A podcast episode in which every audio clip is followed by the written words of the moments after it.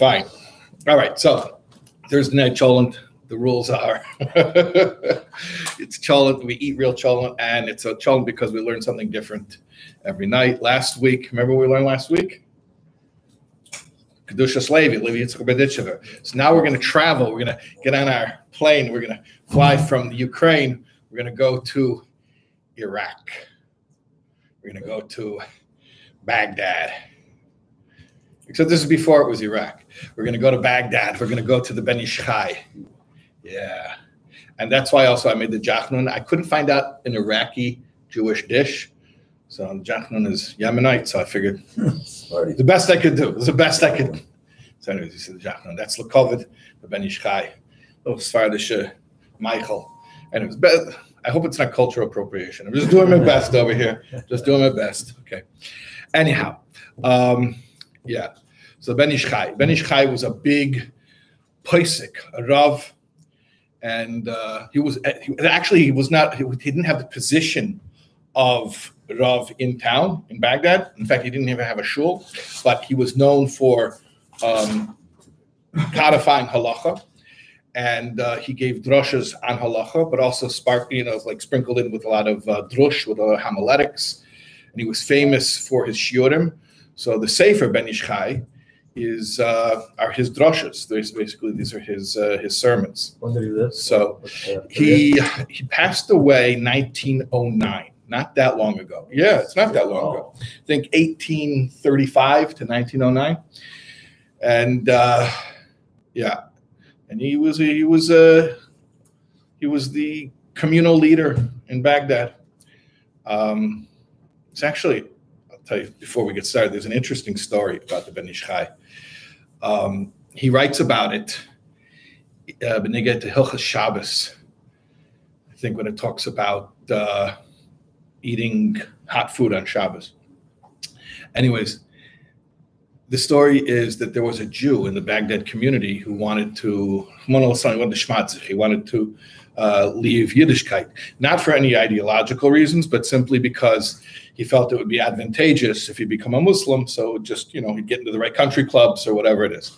So they had a rule, the Muslims in in Baghdad at that time. I don't know how widespread the rule is or not, but I'm not, you know, I mean, not so studied in these things, but uh, apparently there they had a rule, Lahavdil, very similar to Gators, where they try to talk you out of it. By the Yidden, they try to talk you out of it. So they used to have a rule that in Baghdad, at least, if you tried to, someone not Muslim tried to become Muslim, they had to have someone from your own religion come and try to talk you out of it to make sure you're sincere. So I guess the story itself is a proof that somebody would do it not being sincere, you know, because it was economically uh, favorable. So, anyways, they brought in the Ben Ish Chai that he should be the one to try to talk him out of it. And the Ben Ish Chai was, oh, he was a big orator and just a, a, a, marvelous scholar. He could pull from all different Torah sources. And he, you know, imagine this, you know, you have this guy's spiritual life on the line. You got to pull together the greatest speech you could ever come up with. And he said, I did it. And I, I tried to really, really move. If you have ever had to move a crowd, you know, this is where the stakes are really high. And I and I give him this whole long talk about you can't do this, you can't, you can't uh, sever the golden chain. And the guy hears the whole speech from Ben Ish and he's like, "Yeah, like I hear you, but I, I got to do what I got to do." So the Ben Ish Chai was like, "You know what? It's not working. It's not. I want to call in uh, backup." So they found a guy who was friends with this guy since they were kids and he was a pashut. He was a simple guy. He was not an orator. He was not a scholar, but he was just a guy who knew this guy growing up. So they brought him in, and the Ben Ish Chai says, "You talk him out of it." So the guy says, "Okay, I'll, you know, Rabbi, you did a good, you took a good try, but I'm going to keep it real simple." He says to his friend, he says, "You know the hamin that we eat on Shabbat, you know the." Far as the right? The hamin on Shabbat. You know the egg in the hamin you know, you eat it on Shabbat. Okay, if you become a Muslim, you're never going to have that egg again. The guy's like, I can't do it. I can't do it. So that was it. That was the winning argument. The hamin, the egg in the hamin on Shabbat, can't do it. Can't do it. Okay. So at any rate, that's probably also why I served the cholent before this year because What's more compelling, you know, the shiur or the cholent? Don't answer that. Okay. Anyways, all right. So we're going to learn Ben Chai on Parshas Lech not the whole thing, not the whole Parshas Lech. I think I saw that his drushes used to take five hours. I think that's what I saw. Anyways, uh, we're going to do part of the drosh on Lech. And I gave you the copies. This, I'm sorry, it's small print, but just to save ink. Sorry, I have an inkjet. I got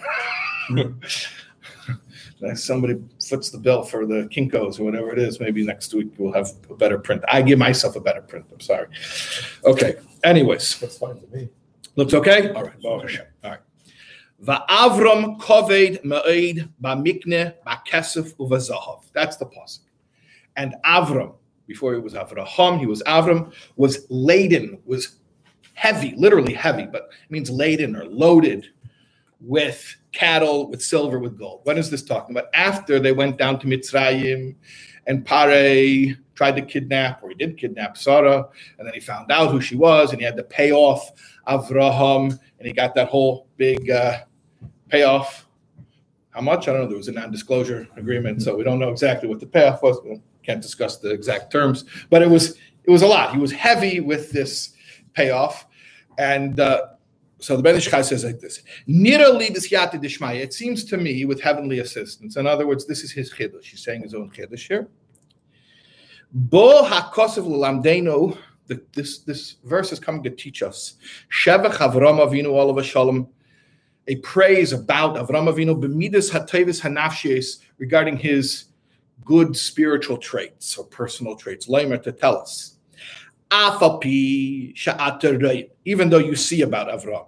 Shahaya leimidas hazrizas g'dayla. He had great zrizas, alacrity. Alacrity. Where do we see Avram had alacrity? In this very parsha, in this very parsha, we explained, the Ben Ish Chai says, the pasuk regarding the Yelech Avram kasha dibrei of Hashem. And Avram went like Hashem told him to do. What are we talking about? Lech lecha means go, leave your land. So when Hashem told him, leave your land, he didn't say, okay, you know what? I mean, the lease is paid until the end of the year, and then after that, we're going to move. No, he says, go. He went. All right. Claimer, take from Yad, that means immediately. And even though he was 75 years old, it didn't slow him down. Usually people get slow around 75 at least. He didn't slow him down. And also when the Holy One told him, that was an even bigger Nisayim. Hashem told him, bigger test. Hashem told him, go to the Mount Moriah with your son, who you love, with Isaac, talking about the the, the Akedah, the son of the Akedah. And what, what did what did Avram do? He got up early in the morning to do Hashem's will. So here's the deal. We know about Avram. He was quick. He would jump on things. He would not push them off. He had that midas hazrizas. Okay, so therefore, what does this come to tell us? Al tachshav, do not think.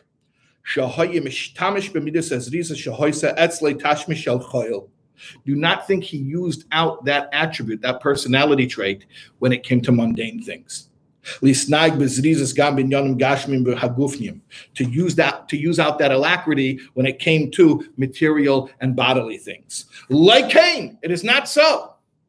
In other words, we see a dichotomy.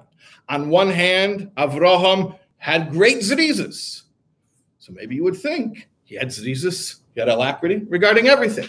So the Ben Ish no, that, that, that's, that, that's the chiddush. That when it came to spiritual stuff, he would jump on it, he would do it fast. But when it came to material stuff, he didn't have that alacrity. Watch what he says. Not only he didn't have that alacrity in material stuff, he had quite the opposite. He moved heavily, like he was like it was a burden. And that is what the Torah tells us. Ma'od. Avram was very heavy. He was, it was like a burden to him. He was very heavy. He acted heavily when it came to Mikne Kesef Vazav. And I think there's a little play on words here. Mikne means cattle, can also be to be koine, can also mean to make acquisition.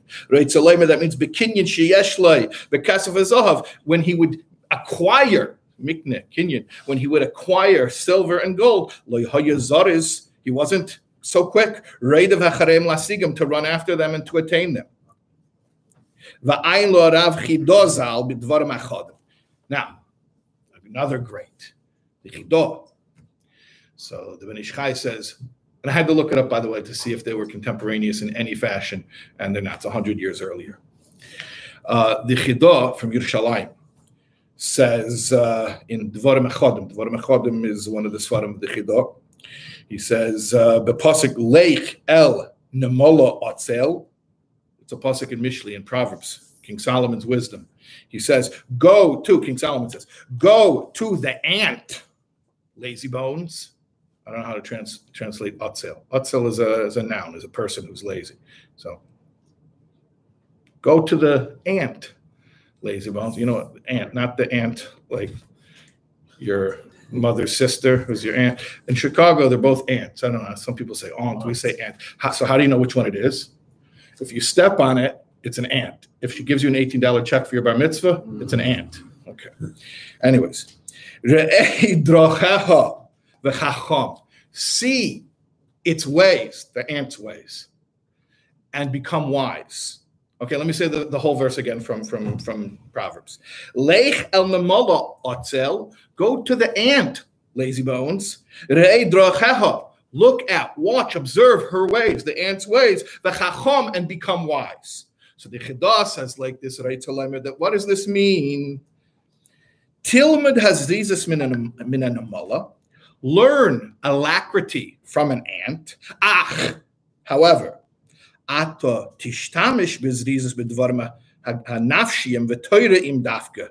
But use out that alacrity for spiritual and religious things. Shetia lecha zrizas bohem lechochma. Use that attribute of zrizas for wisdom. That's what it means. V'chacham.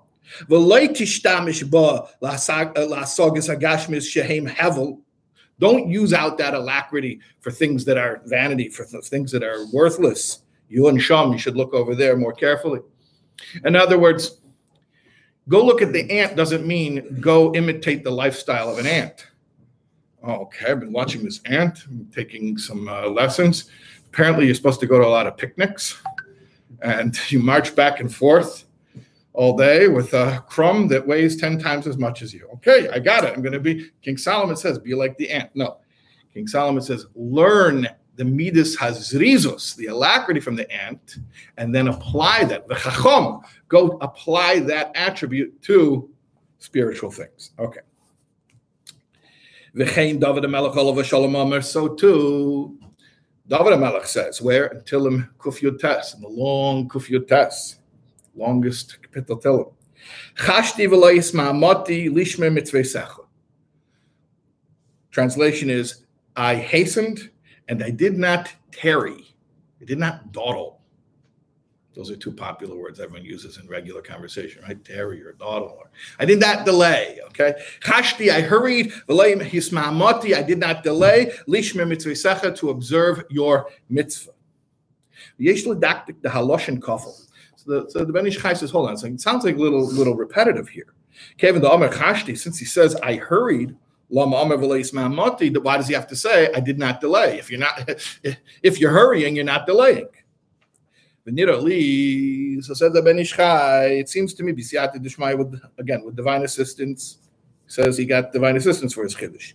Shabo lahaflig midas azriza shalei ba'avedis shamayim shaysegdela b'ktseo achrein. It's coming to praise the alacrity of David HaMelech, which was extreme to the utmost.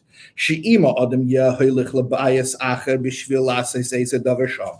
Let's say a scenario is a person is going to somebody else's house. He has, he has business to do there. He has to go get something. And he's in a hurry, so he's running. He's running over there.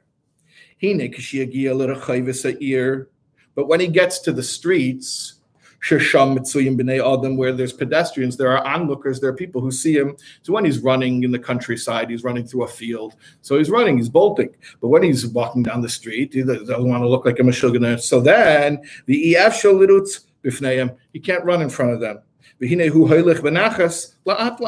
So then he just goes casual. Until he gets into that house. Since he was running, after all, he was running, he was sprinting before, before he was sprinting. Since he was sprinting before, he's very tired from his sprinting. Therefore, since after he was running, now after he stops running, and he can't run so much anymore. So what does he do? or. He can't run anymore. He can't jog with big steps. Ella rather yelech menachas harbe. He goes very, you know, slow. It's like resting up now. He was sprinting when no one was watching. Now people are watching. Now he's, you know, sauntering, walking slowly, catching his breath, catching his wind. Hazard is begeser. However, someone who has a lot of alacrity, gam even after he stops running, he's still going with alacrity. What does that mean? You know, like the ladies at the mall, like the old ladies at 5 a.m. at the mall. You know what I'm talking about? You know what I'm talking about? Fast walking. You know what I'm talking about? Okay. You know what I'm talking about? Yeah. Okay. My grandmother used to go to the mall. You walk fast, like five in the morning. That's why they open up the mall. Five in the morning. The old ladies they go there to walk fast. Yeah. Okay. Thank you. All right. So he, do, he doesn't walk. I'm going to act it out. Doesn't walk like this, sauntering. Walks like this. Yeah, mall walkers. Yeah. People on, on, on YouTube, Google the mall walking. I don't know, maybe it was a thing in the 90s, but anyways, go like this. Because in the winter, it's cold out, so you walk in the mall. Okay. Fast walking. Like this. All right, so David Amelech. Okay, anyways, he's going to explain David Amelech over here. Uh, this is what King David, peace be upon him, used to do. When he used to go out to do a mitzvah, first he would run. It's saying literally, he would physically run. He would run. He would bolt out of the palace, I guess. After he would have to slow down because it's not, you know, befitting for the king to run in front of him. But even when he had to slow down, he didn't slow down, like sauntering. He would do the fast walk. And that's what it means. Chashti, I hurried. At first, I ran full sprint. Also, I didn't delay, I didn't tarry, I didn't linger. Even at the end, I didn't give myself a, a rest. Even when I had to slow down, I was still walking as qu- quickly as I can. And all of this alacrity, what did I use it for? That's the end of the of the verse. To guide your mitzvah. In other words, it wasn't just he was a fast guy, he liked to do things quickly. No, he it was specific, it was deliberate, it was focused on doing mitzvahs. So what we're saying here is that Avram Avinu and apparently also David Amelech, that you would see an incredible Zerizus to the point where you could just think, well, that's just his style. And I was one of these guys, you know, what is it? They, they, they say, what's the smallest unit of time measurable by science? The amount of time between it turning, the light turning green and a New Yorker honking at you. So, you know, it's not that they're just so excited to do mitzvahs, you know, it's just New Yorkers, right? They're in a hurry. Boop. Right. Boop. I used to live in Pittsburgh. You want to know something? I'll tell you. Andy Hertz is not here. We sometimes we talk, we talk about Pittsburgh stuff, but in Pittsburgh you could uh, not if the light would turn green, you could just sit there and not go and miss a whole turn of the light. No one would dare. They wouldn't honk at you. They would not. No one. They would just, okay, I guess we're missing the light. That's. That's. They would, would wait. Yeah, you read a whole book and just hold on, almost almost to the end. Okay. Okay. All right. Anyhow, so even though they displayed Avram Avinu and David incredible alacrity in many famous cases, do not think that that was just their temperament, that they just like to do everything quickly. It was deliberate. It was to do mitzvahs, they did things quickly. But uh, that was a that was a, a deliberate it was a de- deliberate application of the midas hazrizas. And in fact, when Avram Avinu became wealthy, it's described as being coveted. It was heavy for him. The, Chassidus talks about, the pasuk says that uh, right? You should eat from the toil of your hands, and you'll be fortunate, and it'll be good for you. So Chazal say, Ashecha means in, in this world, the tevlach will be good for you in, in the world to come, materially and spiritually. Chassidus explains, like, what does it mean you get kapecha, the toil of your hands? It means you have to have a manual labor job, like you have to work with your hands. No, kapecha, hands, means external capacities. Hands, as opposed to what? Meichin, lave, you know, your mind and your heart.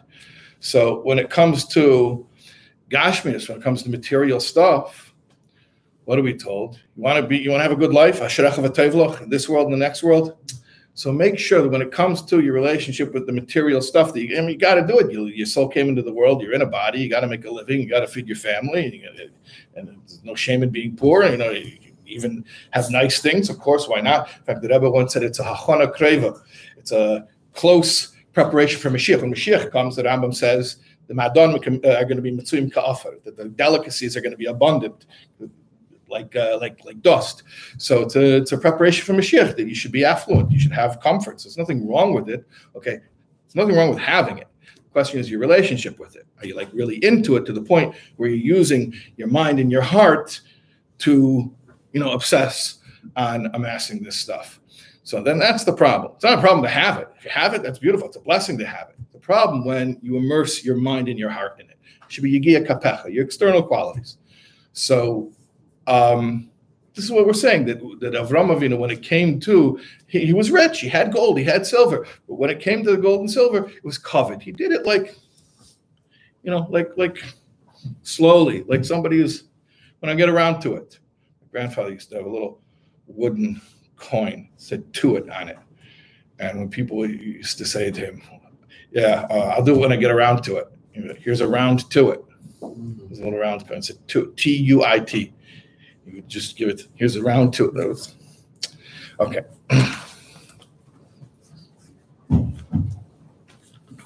Let's keep going. Uh, Another thing that's understood. Called Davar Koshel is Canaan anything that's difficult for old people, im adam murgul bay bekatnusay. if you get used to it when you're young, it'll be it'll be easy for you when you're old. So there are things that are hard for old people, but not if the old person did it when they were young. Then it won't be hard for them when they're old. TV. Habit makes something nature, second nature. Even if the thing itself is difficult, by all rights, it should be difficult for you, but you got used to it, so it's not difficult for you. Okay. We find in the Medrash Nitzavim, talking about in Dvarim Rabbah, Medrash Dvarim Rabbah. The Amr Rebbe Seinu Zichrein Malavracha, the sages say, Shiva Dvar Mama Shleima Melech Olav Shalom Ala Otzil. King Solomon addressed the lazy person seven times. In Mishle in the book of Proverbs. There's seven different places. A few of them are all in one place, but they're, spread out in different chapters of the of the book. That uh, King Solomon addressed the lazy person seven times in the book of Proverbs. That's what the Medrash says. Umasha Amar Mesha, and what Moses said. This this Medrash is in Parshas Nitzavim, where it says Kikara which is really taken from the title page of Tanya. You know that the pasuk in the bottom was taken from the title page of Tanya. okay. um, Mesha learned Tanya apparently. Okay. Um, and that which Mesha, what Moses said, Hoyagodol Mikulam, was bigger than, meaning a bigger rebuke than anything Shlemen that, that Solomon said. Okay. Ketzad, how so? Tell me. Okay, break it down for me. Amrula otzel. So here's like a hypothetical scenario. They say to the to the lazy guy, "Hey, lazy guy, Rab Chaba'ir, your teacher, your rabbi is in town. Uncle Moshe is in town. I actually I looked up the Medrash. Isn't that a song? Uncle Moshe is in town or coming to town. Is that a song? Santa Claus. What? Santa Claus. I don't know. This is the, Med, the Med, I looked up the Medrash Actually, um, the Eitz Yosef was one of the Mefarshim on the Medrash. He actually says to change the order a little bit here because it actually makes more logical sense. So I'm going to read the Medrash the way that the uh, the Yosef says to read it. At first, they tell him your rabbi is in the Medina; he's in the state. So, like you're in five towns, and they say your rabbi is in where do you go, Borough Park. Okay, so you heard this last week, stolen a rabbit, right? Okay. So you're in five towns and you have to go to Borough Park. That's in the Medina, that's in the state, the same region. Okay. So they tell you your rabbi is in the same state as you, same region. That's how we're going to read it. Um, yeah. Lech ulmeid Torah mimenu. Go and learn from him. Go learn Torah from him. But he answers them. He says to them, I can't. Misyora ani min bederech. I'm afraid of the lion in the way. Hold on a second. I think I skipped a line. Uh, I didn't skip because I'm trying to flip the order like the Eitz Yosef says to flip it. Minayin, where do we see this? Shenamar, like it says. Amr otzo shachal badorech. Is like a lion cub. He says there's a lion cub like between Five Towns and Borough Park, I have to go on the Belt Parkway, and I'm afraid there's gonna maybe on the Belt Parkway there's gonna be a lion cub. So it's probably better that I don't go, even though my rabbi is so close. You know, he's five zip codes away, but I don't want to. I don't want to go. I don't want to risk it. Okay, fine. Amrullah, they tell him, Halei Rabcha Medina. So again, like the Eitz Yosef says, at this point, they say, he's in the city. They say to him, no, he's in he's in Cedarhurst. He's in the same town as you. Amoid, get up, and go to him. Amalahem, he says, hmm, even if he's in the same town as me, I'm afraid that when I'm walking in the street, I'm going to walk down Central Avenue and there's going to be a, a lion, Shinemer, like it says. This is another pasuk from Mishlei, a verse from, from Proverbs. There's a lion in the streets. Not because the circus train broke down, the lion escaped he says, There's a lion in the streets. I'm sorry, even if my rabbi's in the same town, I'm not going. So they tell him, He's living next door to you. He's your neighbor. Just walk outside and, and walk into the next house next door. Amr he says, No, there's a lion right outside my door.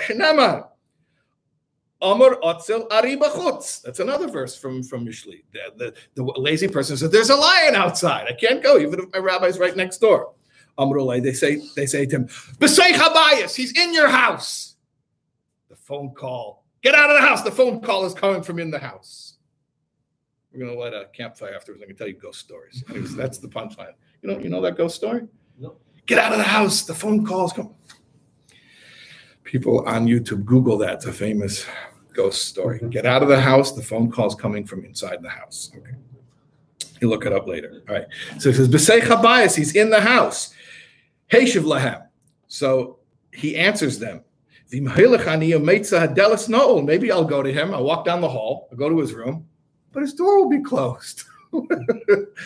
I go back, you know, then I'm gonna have to go all the way back to my room and then go back to his room. Too much work.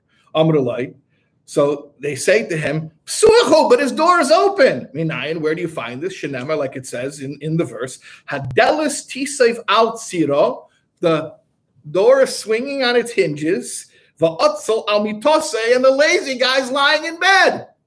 His rabbi is down the hall from him and he won't go because he's afraid, even though the door's open. He said, no, maybe it's closed.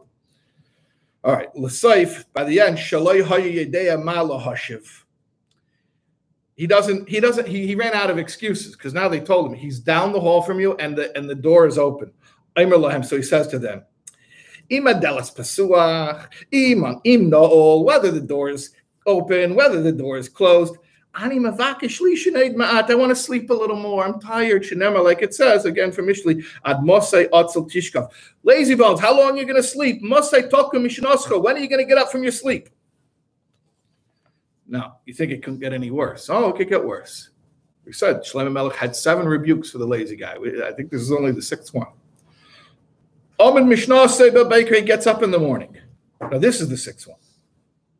Nostnu lefanecha lechol they put food in front of him to eat. You want to hear the height of laziness? They put food in front of him to eat.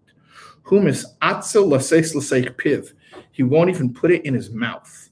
Shinema, like like the verse again from from Mishli says, Toman otzel yode batzalachas. The the lazy guy puts his he dips his hand into the plate. Nila, he gets tired. Nila is like Leah, like Yaakov's wife Leah gets tired. Nila, he gets tired. La Shiva El Piv to bring his hand back to his mouth. So he's got his hand in the cookie jar. He's like, oh, this is, I'm sorry, I just don't have the kaya to bring. He's got food in his hand. Ah, can't do it. Can't bring the food back to my mouth. That's how lazy he is. Okay, that, that was the sixth one. This the What's the seventh one? Who Masha Nema? That's what it says. Again in Mishli. In the winter, the lazy person didn't plow. V'shol bekotzir, then he goes and looks to harvest in the harvest time, the winter when he should have plowed, he didn't plow. Now he goes to look to harvest in the harvest time. V'oyin, there's nothing there. What do you expect? If you didn't plow, there's nothing to reap. Mahu It's not talking about agricultural tips. You need Solomon for farming tips. That's not what it means. What does it mean? Amr Rabbi says,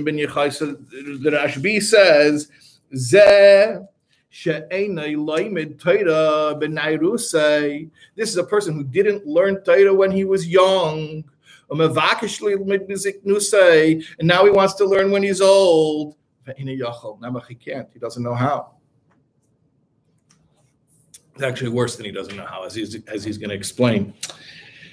He doesn't have the skill he didn't develop the capacity for doing things that are that are that are hard. That's what he's saying. If he would have habituated himself to sitting and learning when he was young, then it wouldn't be hard for him to do it when he's old. But he never habituated himself to that when he was young. So now when he wants, now when he values it, by the way, they've done studies about when do people seek out their religion. Like usually not to be morbid, but at a certain age, people start all of a sudden to get spiritual. Okay, so it's just it's, a known psychological uh, phenomenon. So here's this guy. All of a sudden, he's like, you know, I'm kind of interested. I would kind of like to learn. And the problem is, to learn, you have to be able to actually put forth some effort. He's not accustomed to it, so he's, he doesn't. He, it's very hard for him to, to put forth the effort. Okay. That, that's what it means. He wants to go reap the harvest in the in the harvest time. There's nothing to harvest because he never habituated himself. The, the, the Ben will explain a little bit more in a minute. Okay, so those are the seven rebukes of Shlomo Melech, and remember we said that Moshe Rabbeinu also rebuked uh, the lazy person with an even bigger rebuke. Uma Shamer What Moshe said was bigger than them all. Menayin, where does he say it? Where does it come from? Like it says, Adav. This matter is very near to you in your mouth, in your heart, that you may do it. So here's how the Medrash reads this pasuk here. Take it out of your mouth. It's in your mouth already. Just speak it. You know it already. So the mentioned before the Eitz Yosef in the Medrash. So uh, there's the two big mafarshim of the Medrash is the, the Eitz Yosef and the Maharzu. The Maharzu says that Moshe Rabbeinu was speaking to dor De'ah, to the generation that learned Torah. He taught them Torah. So they already knew the whole Torah. So he's saying to them, Beficha means just say it, just chazer, just repeat what I taught you. You already know. You don't even ha- you don't even have to take the effort to go learn. Just repeat what you know. What you know. Repeat what you learn. Ad kan l'shene yun That's the end of the medrash. Go look there. Okay. Now what what what what, the Ben Ish Chai says right now. When I read it, I felt like he was writing in 2021. it seemed very, very contemporary. Seemed very, very like appropriate for our day. He was speaking in the late 1800s, early 1900s. But if you read what he's what he said in this part here, this seems like mamash today. Okay. V'hine melech olav shalom leimer shiva dvar. Rebuked seven ways the lazy person. Lirmais, why seven? To hint the midas ha'kedish that this laziness is coming from a it's a, it's a spiritual moral issue. V'leim teva chumri shabai not it's not a biological issue. It's not that God forbid the guy's clinically depressed, and therefore he can't learn. He can't learn because he can't brush his teeth. He can't get out of bed. So of course he can't learn. It's very interesting what the Ben Ish Chai is saying here. If the guy Pashat has a problem all around, he just he he's not motivated. You know, if, uh, what does the doctor ask you to see if you're depressed? Did you lose interest in the things you like? They don't say, Did you lose interest in the things you don't like? I was never interested. Are you having a hard time enjoying things that you normally would enjoy? It's a very important question. So if the person doesn't have any joy, he's not excited about anything, okay, so that's a different problem. That's not a moral issue. It's not a moral issue. He's not a rasha. He's not doing anything wrong. He, he, it's a different thing. It's a different thing, and he needs help for that. But here, what we're saying is no, he doesn't have depression. His body doesn't have an issue. It's not a biochemical thing. It's not a biological thing. He's fine. And you know what the proof is that he's fine? With the things he likes. He has a lot of a lot of pep. He's able to go run and, and do those things. So you should know why is it punct? Those things that are spiritual things, that are religious things, all of a sudden, all of, there you have pro, you have a problem with with alacrity. He's saying, "I'm telling you, this is the Yetzer Hara. This is the Yetzer Hara." Very interesting, very interesting uh, distinction to be made here. Okay. He says we see about the person. When it comes to material things, he's very fast. You call him up and you say, I got this uh, this big guy here wants to make a deal right now. He wants to sign right now. You make a lot of money. I'll be right there. How come for some weird reason, it's only when it comes to, hey, we need a tenth for mincha. Uh, I'm too far away. Okay.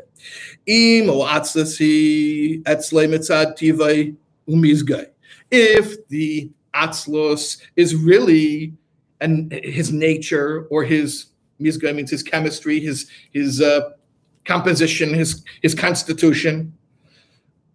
Al kain vade nimshachalei min a yetzahara shehu kol min sheva koiches tuma. And that's why Shlomo Melech gives seven rebukes, because he's talking about the Yetzer Hara, which has seven aspects to it.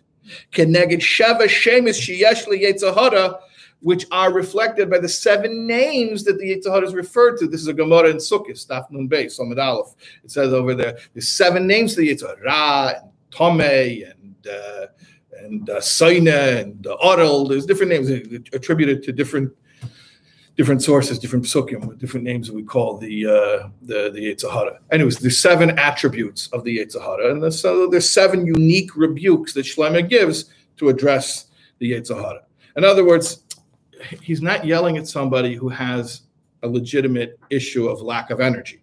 That's not that's not what that's not what we're talking about. We're talking about someone who has selective energy. When it comes to things he cares about, all of a sudden he can have alacrity and he's being selective not to have that alacrity when it comes to Yiddishkeit. That's why Shlomo says seven rebukes for the person who's lazy. Dafka about Torah. To tell you this is a moral issue. It's a spiritual problem. Shemesh seven names of the Yetzer Hara. V'hine. Now this is the part I, I thought sounded like 2021. B'der yasem kazet tzarech likach musar yesim in hashishi uh, hanizkar. We should take seriously to heart the sixth thing. That that's the thing. Remember, the, the I, I, can't go to my rabbi's in another town. Ah, I'm afraid of the, the lion on the Belt Parkway. Oh, he's in your town. Oh, I'm afraid of the lions in the street. Oh, he's next door. I'm afraid of the lion outside. Oh, he's in your house. Uh, maybe the door is closed. All right, we're putting food in front of you. You're holding onto the food. No, I can't. Leave, I can't bring my uh, my hand to my mouth. Okay, So that was the sixth thing. I can't even bring my hand to my I'm holding food in my hand and I can't bring it to my mouth. I can't be bothered to bring it to my mouth. Watch what he says here. They put food in front of him. And he can't even bring it, he can't even lift the spoon to his mouth. That's exactly our situation. Listen to what the Ben Ish says we are all now in a situation where we are holding the food right in our hands and we won't even lift it to our mouths.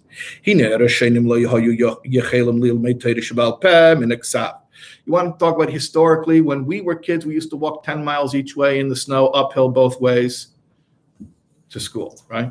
The Rishainim, that doesn't mean Rishainim like, you know, the Rambam is a meaning in the old days, the old, old days, you know what I mean by the old days? When you talk about Jewish history, the old days, uh, no, the really old days. I'm talking about before the Mishnah.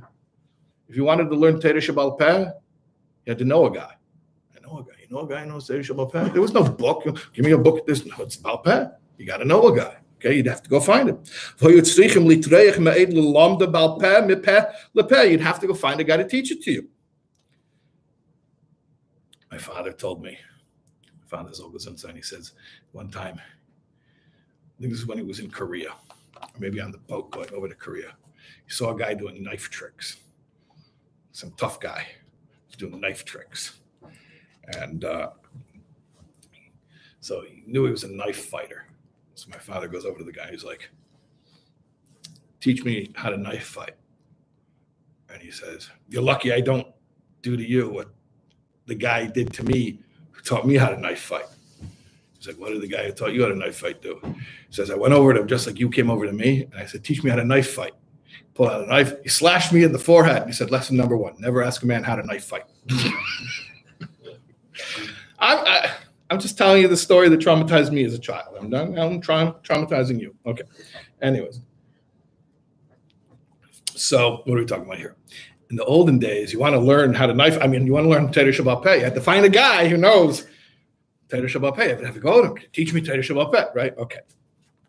But after some time, it became permissible to write it because it was a, an emergency measure. But you couldn't find Sfarim. So it, it exists. Are Sfarim, you know, we're talking about now in the times at this point where uh, Rabbeinu Kodesh wrote it down. So somewhere it exists somewhere, but who says you have access? Because manuscripts are very expensive. A guy has to sit down, he has to write that. You, how, how, long does it take a guy to write to write the, all of the Mishnayos? So it's very expensive. But then the printing press was invented. Gutenberg Bible. Then the printing press. What year was that? 1500 something. Somebody Google it. Okay. V'nisrabu asfarim, and then sfarim became, meaning books, printed books became common. V'im kozeh, but they were still expensive. It was still expensive to get a book. Yad kol odem asagis kol sfarim atzrichim like not everybody could afford every book that he needed. We're doing like the whole history in one paragraph. Then after that, they improved this. Uh, what do you call it? This. Uh, how would you call it? Uh, not, I'm not. I don't want to say malacha. This work, but the the the process. They improved the printing process. It got better. I don't know what the improvements to the printing process were, but there were some improvements. The Nasad Fus Bazul, it became cheaper. It became cheaper to buy a book. V'rabu adfusim b'chol mokim hamadfisim sfarim rabim chadashim gam yishanim. And there became it became very common to find books, old books and new books, meaning the books they were writing at the time, and also the classics, the classics. V'oz nimtzoim b'yad kol odem. It became very common to get to be able to get books. V'im kol zeh. But nevertheless, yesh tircha lo odem levakish eze din inyan Torah. You still had to figure out where to find the subject you were looking for. So even now you have the books, but I'm not sure where to look up the thing that I'm looking for. Achine, biata. But now, in our day, Ben is speaking late, late 1800s, early 1900s. Nisrabu hamechabrum bale asupais. It became common that we have a new kind of scholar. They are compilers. They compile. They cull from various different sources. And they organize divrei Torah in logical ways, how to find it. They give nice footnotes and sources, citations. I'll call davar v'davar cotton v'godol on everything small and big. You can find anything you need, but knuckle very easy, without any hassle. By the way, the Ben Ish Chai himself, Ben Ish Chai himself, what was he involved in? He was involved in making halacha accessible to the layman. The in, in many ways, the Ben Ish Chai is like the Svardisha Kitzur Shulchan Aruch.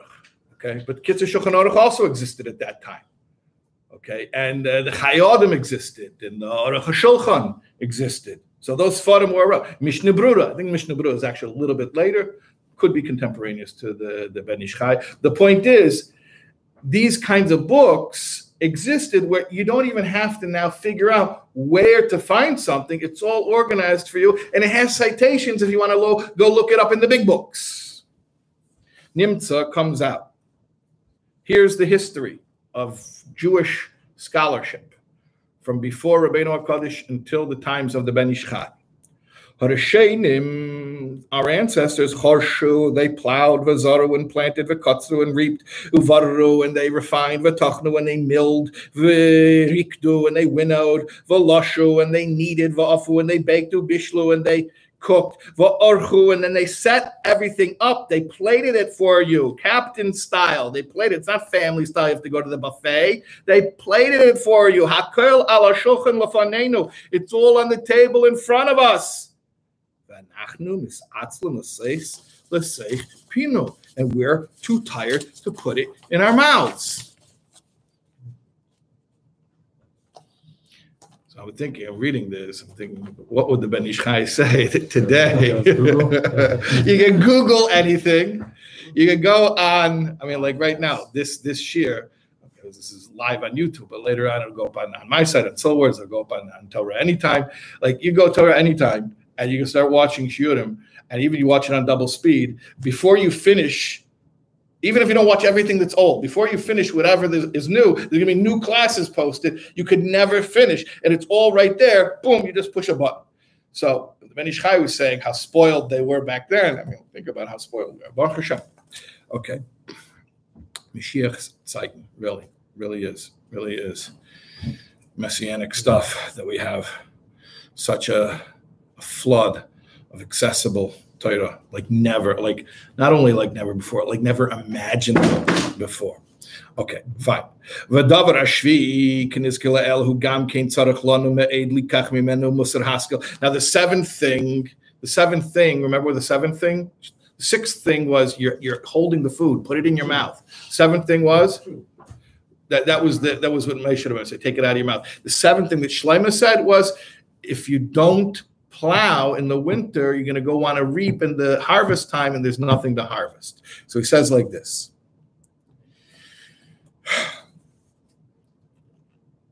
He says, Ki if in your youth,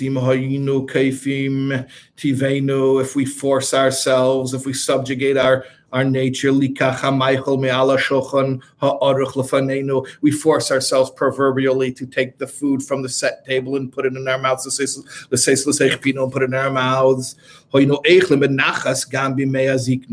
going to be able to eat calmly without excessive toil when you are old. If you habituate yourself as young as possible to the discipline of learning, then it's not going to be hard to continue that through your life. He says, "Bramdo akka," but this is precisely the problem.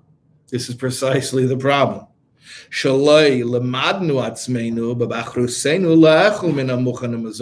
We don't condition ourselves at a young age to eat from all the food that's available in front of us. Then, when we have a desire, when we're older, now we want to serve ourselves from the, the table that's set in front of us. It's hard for us we didn't habituate ourselves at a young age. And this is what Rabbi Shimon ben Yochai says in the Medrash. Somebody who doesn't learn when he's young, then he tries when he's old, and he doesn't, he's not able. What's the reason we make kilasik? But uh, zrizos. There's that word. In order to learn Torah, you need alacrity. You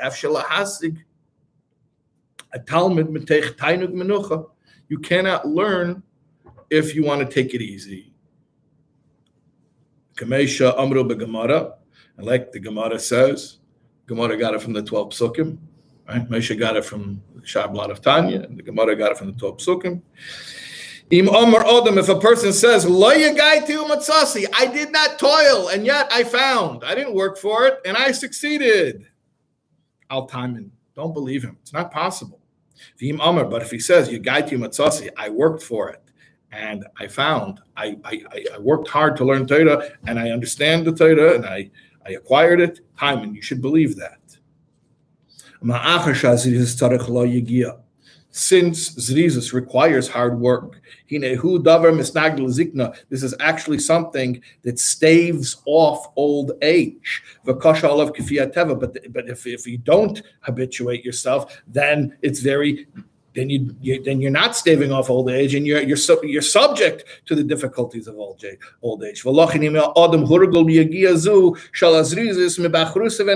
Therefore, if you would have conditioned yourself at a young age, then the habituation becomes natural. The kaven the nicest hayagia tivis etzela adam since it became, you know, he's used to it, as loy tia kasha love say it's not going to be hard for you when you're old. The kasha debarno b'munach shasinu betchilas dvarenu, like we said very clearly at the beginning of our thing. Okay, there's one more little section here. Let's uh, see if we can bust it out. All right. This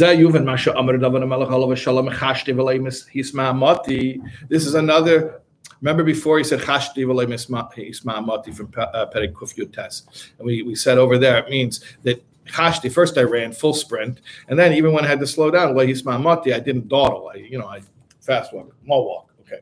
So now we're gonna have another Pirush of Chashti Mati. I, I, I, I, hurried and I didn't dawdle. Pirush. Hine ato afa pisha ani zokin. Now, even though I'm old, I'm still I'm moving. I'm, I'm, I'm moving fast. I'm moving quickly.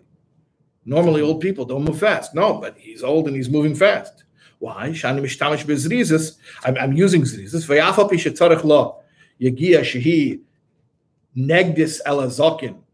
teva. Even though normally it's difficult for old people, but I'm able to do it. Ki ani ben because I didn't dawdle when I was young. So basically, that's how you read it.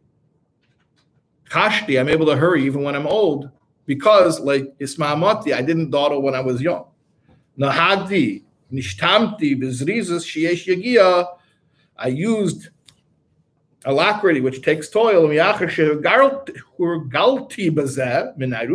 since I accustomed myself to it at a young age. It became natural. Since it's natural for me, zikna, so old age does not present a problem. But if you want to know why I did it, I didn't just do it stam for the fun of it, or for a science experiment, or because I wanted to be healthy, just you know, for the for its own sake. it was lishma mitzvah like the rest of the pasuk says. So chashti, I'm able to hurry now as an old man. Why? Because leis ma'amati, I didn't dawdle when I was young. In what respect? In what specific application? Lishma mitzvah in doing things for Hashem. I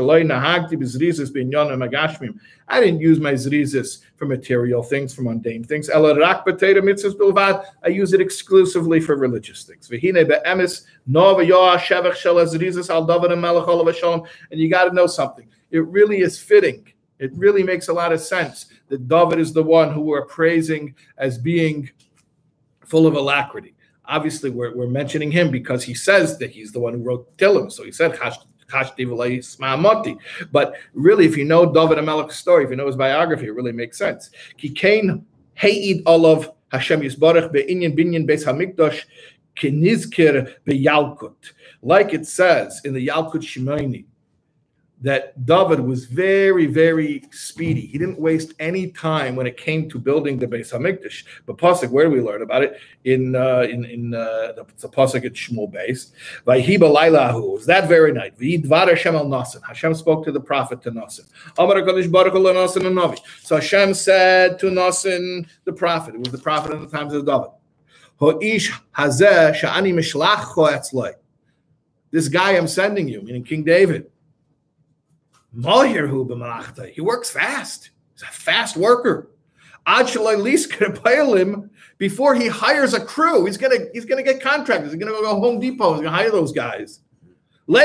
Go and tell him you're not going to build me that. I have a plan for it, but it's not going to be David Melech. It's going to be his son Shlomo Melech. David will buy the property for it, but he's not going to do the ribbon cutting ceremony. That's going to be Shlomo Melech.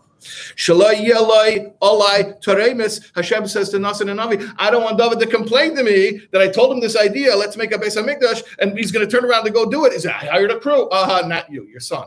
So I don't want him to complain. So let him know, slow down. Let him know it's okay to slow down. The guy works so fast, you got to tell him to slow down. I've got That's the uh, Yalkut Shimoni. V'lochein neman tzadik adinenu David Amelech Olav Shalom Ba'amrei. And that's why we know when David says in Kuf Tes, Chashti v'leis hisma'amati lishme mitzvah we can believe him because we know that's that's what he that's how he was. Okay. V'nir one more paragraph. Zoris oila mispar zer toiv. Everyone likes a good gematria, right? So Zoris, a fast person or a quick person, is bigamatria, it's 224, which is zer toiv. Good crown. Good crown. Why is Zoris zer toiv? Good crown. Because it's zer toiv. It's very good. It's in Yiddish. I don't know if the Ben Ish Chai spoke Yiddish. I bet you he understood Yiddish. Anyways, Kimidas Hazrizis, he keser toiv la'adam. Alacrity is a good crown for a person. Shal yoda yuchal lavid avedis hakedesh keroy. Enables you to serve Hashem properly. Shalochin amar atana, and that is what the Tana says. Pirkei Avos. Have a kal kanesher, be swift like an eagle. V'rotz kitzvi, and fast like a deer. V'giber koari, and strong like a lion. La sesitzena v'chashibeshmaim, to do the will of your Father in heaven. Chsavti. Says the Ben Ish Chai, I wrote elsewhere there's a source for everything.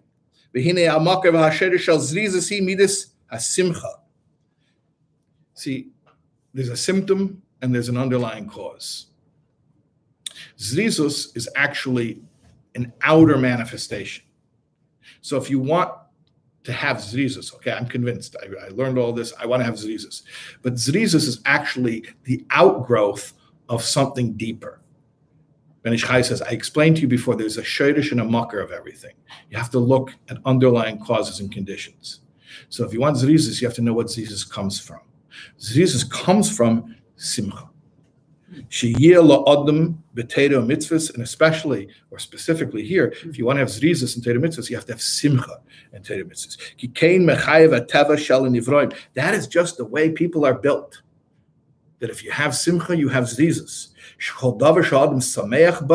anything that you're happy about, you do it with alacrity, you do it quickly, you don't dawdle. And if you're not happy about it, and especially if you're sad about it, you're going to do it lazily because I'm being forced. Being forced to do it, so you're not doing it quickly. V'nimtza, so he advises us. V'nimtza, so it comes out, ki midas ha-simcha hi ha'eim shal midas hazrizus. You know, they say uh, necessity is the mother of invention, right? Okay, not Frank Zappa and the mothers of invention, but necessity is the mother of invention. So here, the Ben Ish Chai said that simcha is the mother of zrizus. Joy is the mother of alacrity. Got a new uh, poster for you for the office, right? Okay, there you go. The the Simcha gives birth to zrizus. Lochin heim achuzim ukshurim zubazu. That's why they're interrelated. Shneim ke'echad toivim. They're good together. V'zeh muvan v'siyata d'shmai. Now it's understood very well. Shaper very well. Maimer Razal, the saying of our sages, should dorshu the tevis v'hoya. There's a there's a droshas chazal on the word v'hoya, and it was. The, the, the, the sages say, Ein v'hoya el simcha. Anywhere the Torah says v'hoya, it's talking about something that's happy. The they also, the sages, same sages say, Ein v'hoya el zrizus. If the Torah says v'hoya, it's talking about something that had to be done right away. So the Ben Ish Chai points out, ki be'emes ho b'ho talya, one relies on the other. They're interrelated. Simcha and zrizus. And that's why they're both implied by the same word. They're so interrelated that the same word in Torah implies both of them simultaneously. Ki al yedei shneim through both of them yichud shem havaya baruchu. Now a little Kabbalah. V'hoya is the oisius havaya. So through v'hoya, which is simcha, and v'hoya, which is zrizus. Then you have yichud shem havayashu oisius v'hoya, which is rearrangement of the letters of the word v'hoya, and it was. So the main thing is the simcha, I guess. After all that, what do you need the the zrizis for? Go get the simcha, and then automatically you have the zrizis with the simcha. Okay, fine. Yeah.